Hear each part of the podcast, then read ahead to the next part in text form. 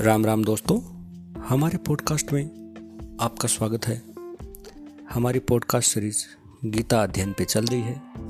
इससे पहले हमने भाग वन और भाग टू किए हैं। आज हम आगे बढ़ते हैं, जिसमें श्री कृष्ण अर्जुन को बता रहे हैं। क्या कहते हैं भगवान श्री कृष्ण?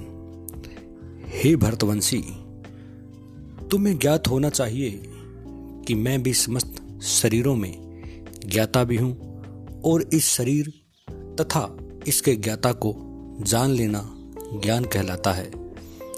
ऐसा मेरा मत है। भगवान श्री कृष्ण की ये कथन है कि हे भरतवंशी, तुम्हें ज्ञात होना चाहिए कि मैं भी समस्त शरीरों में ज्ञाता भी हूँ और इस शरीर तथा इस के ज्ञाता को जान लेना ज्ञान कहलाता है। ऐसा मेरा मत है। ये जो अपने अध्याय तेरह का अध्ययन कर रहे हैं, उसका तीसरा श्लोक है। इसकी व्याख्या में श्री कृष्ण अर्जुन को बताते हैं कि भगवान समस्त शरीरों के ज्ञाता है। समस्त शरीरों के ज्ञाता कौन है? भगवान है। अर्थात हम लोग सिर्फ़ अपने शरीर के बारे में जानते हैं, लेकिन अन्यों के शरीर के बारे में नहीं जान सकते हैं। जिस प्रकार बच्चों के माता पिता अपने बच्चों के बारे में जानते हैं लेकिन सब बच्चों के बारे में नहीं जानते, परंतु जिस स्कूल में बच्चे पढ़ते हैं, वहाँ के अध्यापक सब बच्चों के बारे में जानते हैं।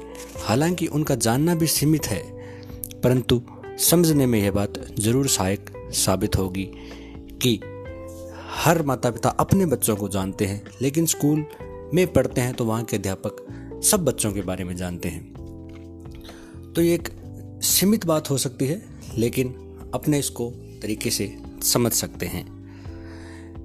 क्योंकि भगवान सब शरीरों के बारे में पूर्ण रूप से जानते हैं। भगवान है जो समस्त शरीरों के बारे में हर अंश और पूर्ण रूप से जानते हैं।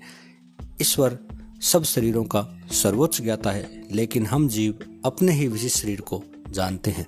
हम सिर्फ़ और सिर्फ़ अपने विशिष्ट शरीर को ही जानते हैं, लेकिन ईश्वर जो है सर्वोच्च ज्ञाता है। तो वो समस्त शरीरों को जानता है। ईश्वर को ही परम ज्ञाता कहा गया है, जिसका वास अपने शरीर में भी है। भौतिक जगत को प्रकृति कहा गया है, वही इस जगत को भोगने वाले को पुरुष कहा गया है। भौतिक जगत को प्रवृत्ति बोला गया है, और इसको जो भोगता है उसको पुरुष कहा गया है, और परम पुरुष रूप में सर्वोच्च ज्ञाता के रूप में ईश्वर को माना गया है। परम पुरुष कौन है? परम पुरुष ईश्वर को माना गया है। हम एक दूसरे को झुककर नमस्ते करते हैं, नमस्कार करते हैं तो इंसान बराबर बराबर के होने पे नमस्कार करना या ना करना मायने नहीं रखता, लेकिन हम उसके अंदर एक परम पुरुष है, ईश्वर का अंश विद्यमान है, परम आत्मा है उसके अंदर, एक उसकी आत्मा इंसान की एक ईश्वर जो परम आत्मा है, उसका भी अंश है। हम उसको नमन करते हैं, उसको सर झुकाते हैं। इस प्रकार ये तीसरा श्लोक है। आगे हम धीरे धीरे बढ़ेंगे और पढ़ते जाएँगे। इसको सुने, अपने दोस्तों को सुनाए। धन्यवाद दोस्तों।